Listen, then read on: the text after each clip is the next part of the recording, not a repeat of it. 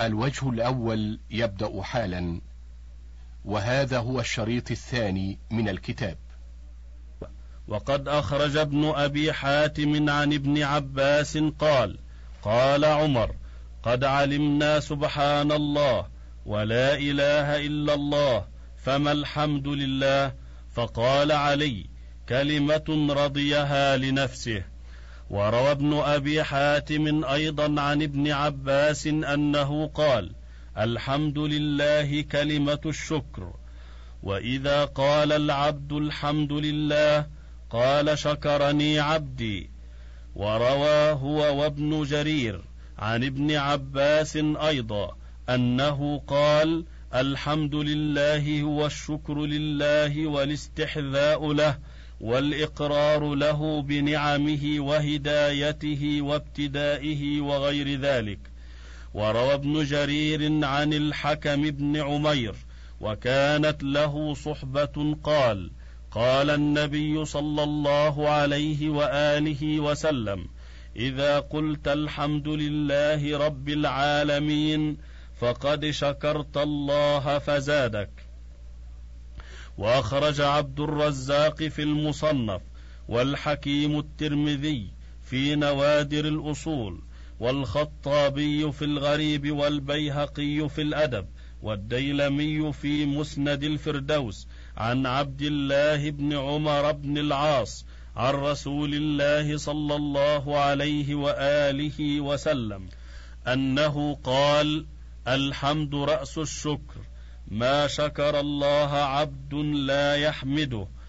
وأخرج ابن المنذر وابن أبي حاتم عن أبي عبد الرحمن الحبلي قال الصلاة شكر والصيام وكل خير تفعله شكر وأفضل الشكر الحمد.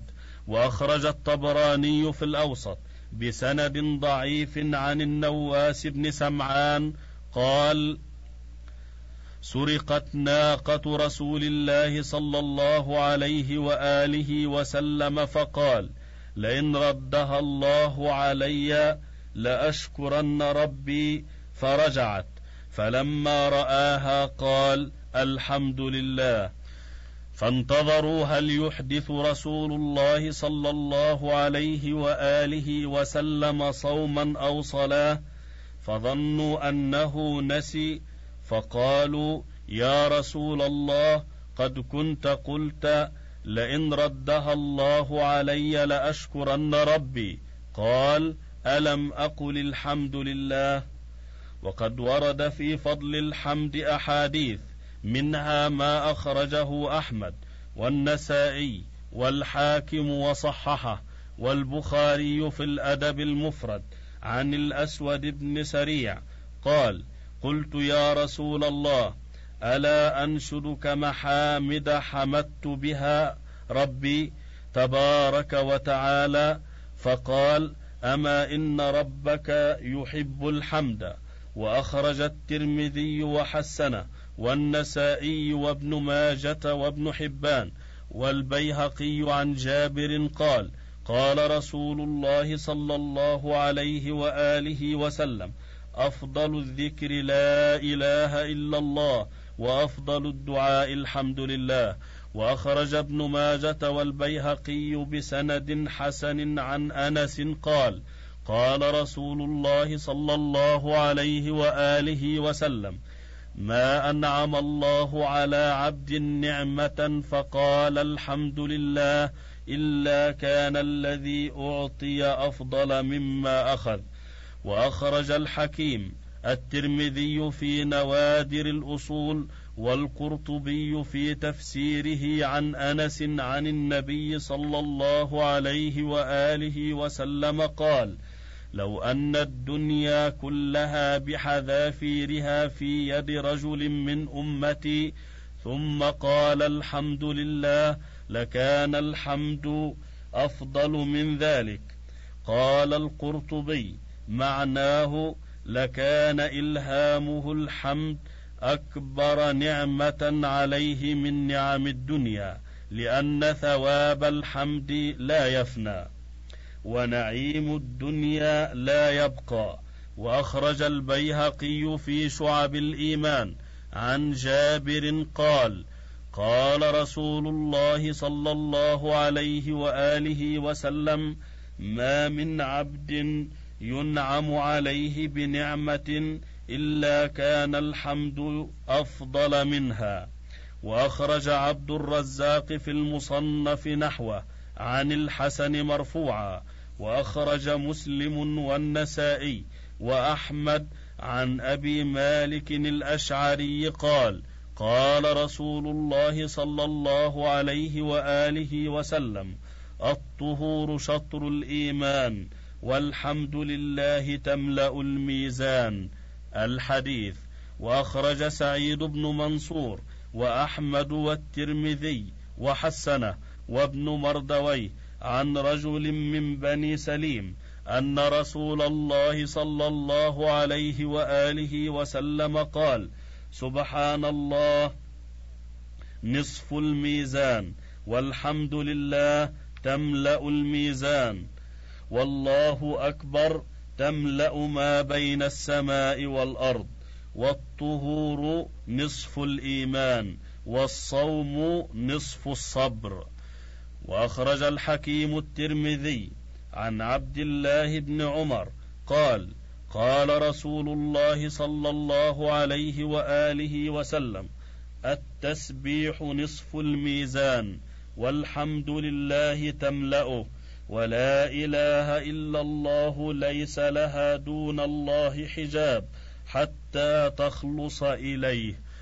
واخرج البيهقي عن انس قال قال رسول الله صلى الله عليه واله وسلم التاني من الله والعجله من الشيطان وما شيء أكثر معاذير من الله.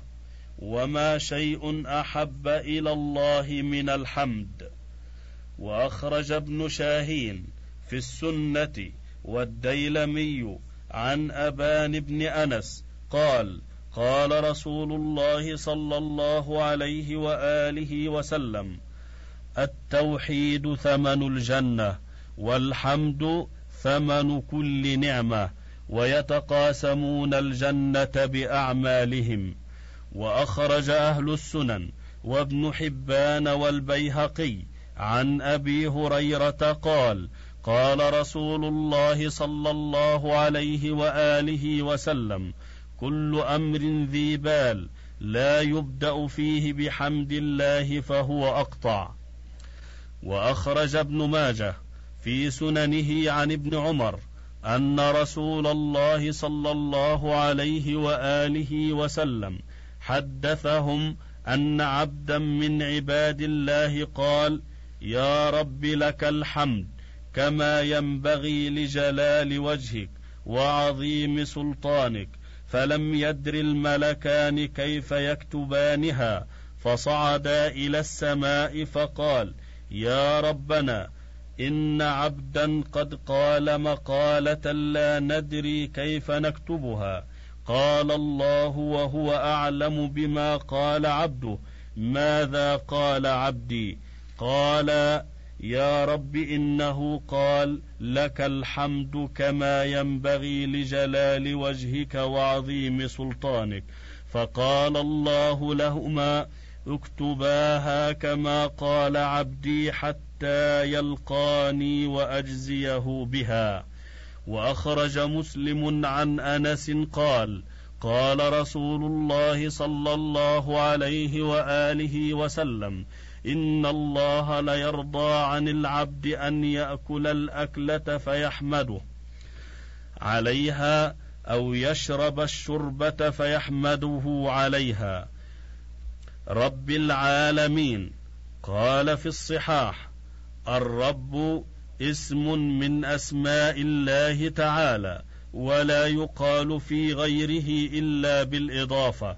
وقد قالوه في الجاهلية للملك وقال في الكشاف الرب المالك. ومنه قول صفوان لأبي سفيان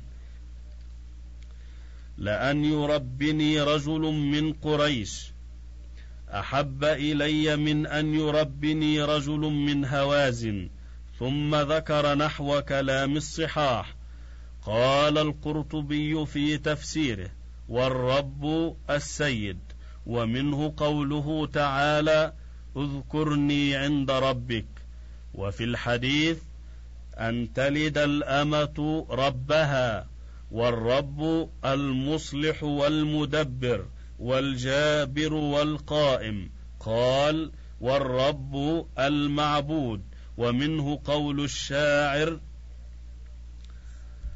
أرب يبول الثعلبان برأسه لقد هان من بالت عليه الثعالب. والعالمين جمع العالم وهو كل موجود سوى الله تعالى. قاله قتادة وقيل أهل كل زمان عالم. قاله الحسين بن الفضل وقال ابن عباس العالمون الجن والإنس. وقال الفراء وأبو عبيد العالم عبارة عمن يعقل وهم أربعة أمم الإنس والجن والملائكة والشياطين. ولا يقال للبهائم عالم لأن هذا الجمع إنما هو جمع ما يعقل. حكى هذه الأقوال القرطبي في تفسيره وذكر أدلتها وقال إن القول الأول أصح. أصح هذه الأقوال لأنه شامل لكل مخلوق وموجود. دليله قوله تعالى قال فرعون وما رب العالمين قال رب السماوات والأرض وما بينهما وهو مأخوذ من العلم والعلامة لأنه يدل على موجده كذا قال الزجاج وقال العالم كل ما خلقه الله في الدنيا والآخرة انتهى. وعلى هذا يكون جمعه على هذه الصيغة المختصة بالعقلاء تغليبا للعقلاء على غيرهم. وقال في الكشاف ساغ ذلك لمعنى الوصفية فيه وهي الدلالة على معنى العلم. وقد أخرج ما تقدم من قول ابن عباس عنه الفريابي وعبد بن حميد وابن جرير وابن المنذر وابن أبي حاتم والحاكم وصححه وأخرجه عبد بن حميد وابن جرير عن مجاهد وأخرجه ابن جرير عن سعيد بن جبير وأخرج ابن جبير وابن أبي حاتم عن ابن عباس في قوله تعالى رب العالمين قال إله الخلق كله السماوات كلهن ومن فيهن والأرضون كلهن ومن فيهن ومن بينهن مما يعلم ومما لا يعلم. الرحمن الرحيم قد تقدم تفسيرها قال القرطبي وصف نفسه تعالى بعد رب العالمين بأنه الرحمن الرحيم لأنه لما كان في اتصافه برب العالمين ترهيب قرنه بالرحمن الرحيم لما تضمن من الترغيب ليجمع في صفاته بين الرهبة منه والرغبة إليه فيكون أعون على طاعته وامنع كما قال تعالى نبئ عبادي أني أنا الغفور الرحيم وأن عذابي هو العذاب الأليم. وقال غافر الذنب وقابل التوب شديد العقاب. وفي صحيح مسلم عن أبي هريرة أن رسول الله صلى الله عليه وآله وسلم قال لو يعلم المؤمن ما عند الله من العقوبة ما طمع في جنته أحد. ولو يعلم الكافر ما عند الله من الرحمة ما قنط من جنته أحد. انتهى. وقد أخرج عبد بن حميد عن قتادة في قوله الحمد لله رب العالمين قال ما وصف من خلقه. وفي قوله الرحمن الرحيم قال مدح نفسه. ثم ذكر بقية الفاتحة. مالك يوم الدين.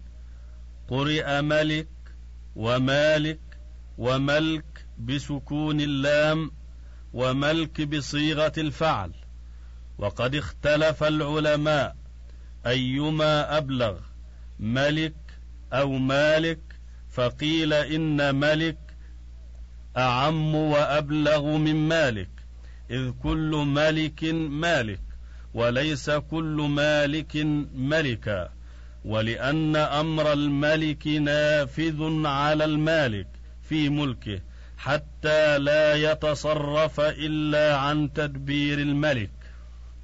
قاله أبو عبيد والمبرد ورجحه الزمخشري وقيل مالك أبلغ لأنه يكون مالكا للناس وغيرهم فالمالك أبلغ تصرفا وأعظم وقال أبو حاتم إن مالكا أبلغ في مدح الخالق من ملك وملك أبلغ في مدح المخلوقين من مالك لأن المالك من المخلوقين قد يكون غير ملك. وإذا كان الله تعالى مالكا كان ملكا. واختار هذا القاضي أبو بكر بن العربي. والحق أن لكل واحد من الوصفين نوع أخصية لا يوجد في الآخر فالمالك يقدر على ما لا يقدر عليه الملك من التصرفات بما هو مالك له بالبيع والهبة والعتق ونحوها.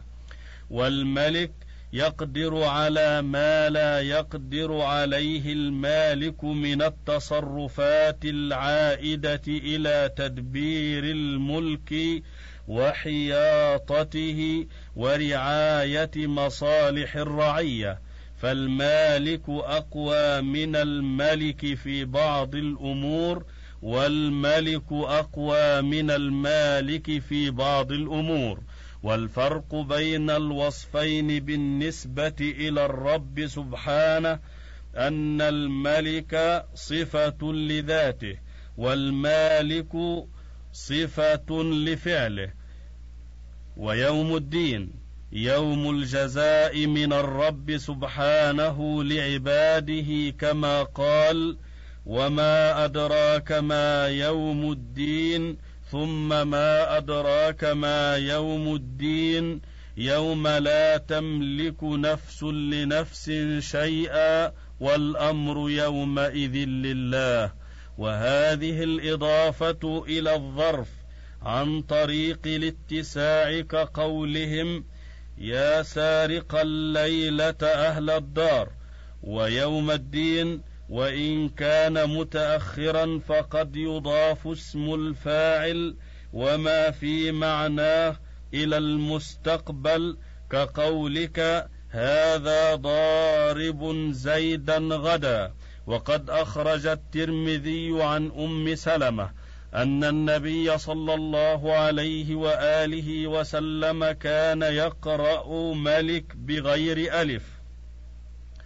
وأخرج نحوه ابن الأنباري عن أنس وأخرج أحمد والترمذي عن أنس أيضا أن النبي صلى الله عليه وآله وسلم وأبا بكر وعمر وعثمان كانوا يقرؤون مالك بالألف. وأخرج نحوه سعيد بن منصور عن ابن عمر مرفوعا وأخرج نحوه أيضا وكيع في تفسيره وعبد بن حميد وأبو داود عن الزهري يرفعه مرسلا وأخرجه أيضا عبد الرزاق في تفسيره وعبد بن حميد وأبو داود عن ابن المسيب مرفوعا مرسلا وقد روي هذا من طرق كثيرة. فهو أرجح من الأول وأخرج الحاكم وصححه عن أبي هريرة أن رسول الله صلى الله عليه وآله وسلم كان يقرأ مالك يوم الدين. وكذا رواه الطبراني في الكبير عن ابن مسعود مرفوعا وأخرج ابن جرير والحاكم وصححه عن ابن مسعود وناس من الصحابة أنهم فسروا يوم الدين بيوم الحساب وكذا رواه ابن جرير وابن أبي حاتم عن ابن عباس وأخرج عبد الرزاق وعبد بن حميد وابن جرير عن قتادة قال يوم الدين يوم يدين الله العباد بأعمالهم. إياك نعبد وإياك نستعين. قراءة السبعة وغيرهم بتشديد الياء. وقرأ عمرو بن فايد بتخفيفها مع الكسر. وقرأ الفضل والرقاشي بفتح الهمزة. وقرأ أبو السوار الغنوي. هياك في الموضعين وهي لغة مشهورة والضمير المنفصل هو إيا وما يلحقه من الكاف والهاء والياء هي حروف لبيان الخطاب والغيبة والتكلم ولا محل لها من الإعراب كما ذهب إليه الجمهور وتقديمه على الفعل لقصد الاختصاص. وقيل للاهتمام والصواب أنه لهما ولا تزاحم بين المقتضيات. والمعنى نخصك بالعبادة ونخصك بالاستعانة لا نعبد غيرك ولا نستعينه. والعبادة أقصى غايات الخضوع والتذلل. قال ابن كثير وفي الشرع عبارة عما يجمع كمال المحبة والخضوع والخوف. وعدل عن الغيبة إلى الخطاب لقصد الالتفات لأن الكلام إذا نقل من أسلوب إلى آخر كان أحسن تطرية لنشاط السامع وأكثر وأكثر إيقاظا له. كما تقرر في علم المعاني والمجيء بالنون في الفعلين لقصد الإخبار من الداعي عن نفسه وعن جنسه من العباد. وقيل إن المقام لما كان عظيما لم يستقل به الواحد استقصارا لنفسه واستصغارا لها فالمجيء بالنون لقصد التواضع لا لتعظيم النفس. وقدمت العبادة على الاستعانة لكون الأولى وسيلة إلى الثانية وتقديم الوسائل سبب لتحصيل المطالب وإطلاق الاستعانة لقصد التعميم. وقد أخرج ابن جرير وابن أبي حاتم عن ابن عباس في قوله إياك نعبد يعني إياك نوحد ونخاف يا ربنا لا غيرك وإياك نستعين على طاعتك وعلى أمورنا كلها. وحكى ابن كثير عن قتادة أنه قال في إياك نعبد وإياك نستعين يأمركم أن تخلصوا له العبادة وأن تستعينوه على أمركم.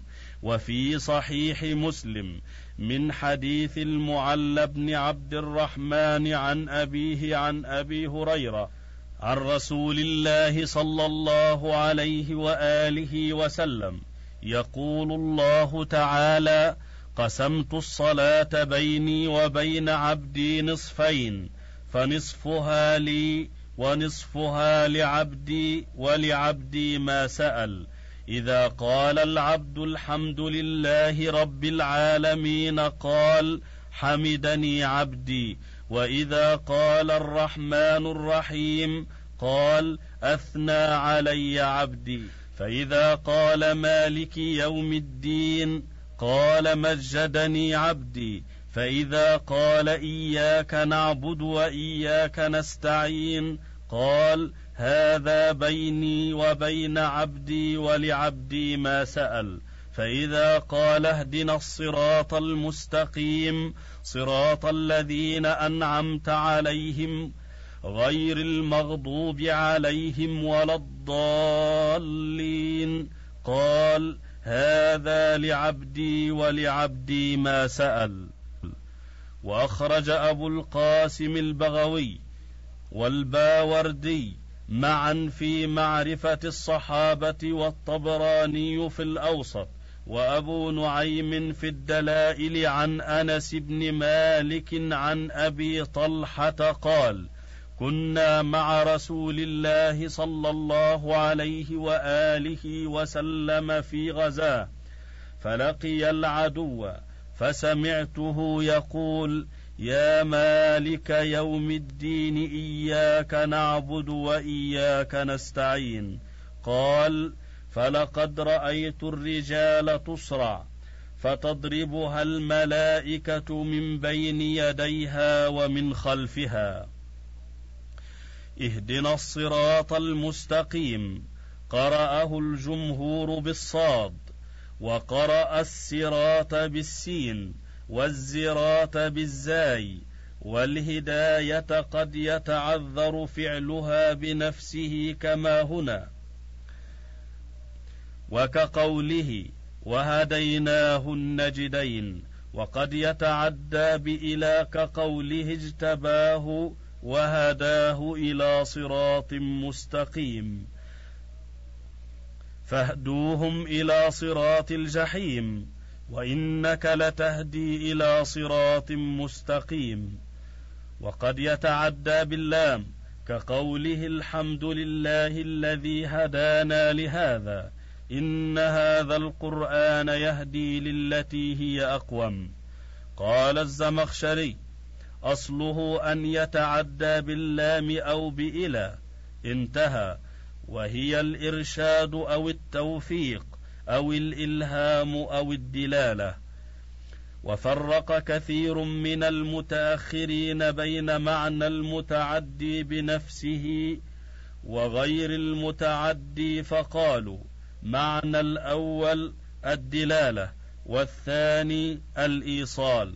وطلب الهداية من المهتدي معناه طلب الزيادة كقوله تعالى والذين اهتدوا زادهم هدى والذين جاهدوا فينا لنهدينهم سبلنا والصراط الطريق قال ابن جرير أجمعت الأمة من أهل التأويل جميعا على أن الصراط المستقيم هو الطريق الواضح الذي لا اعوجاج فيه وهو كذلك في لغة جميع العرب.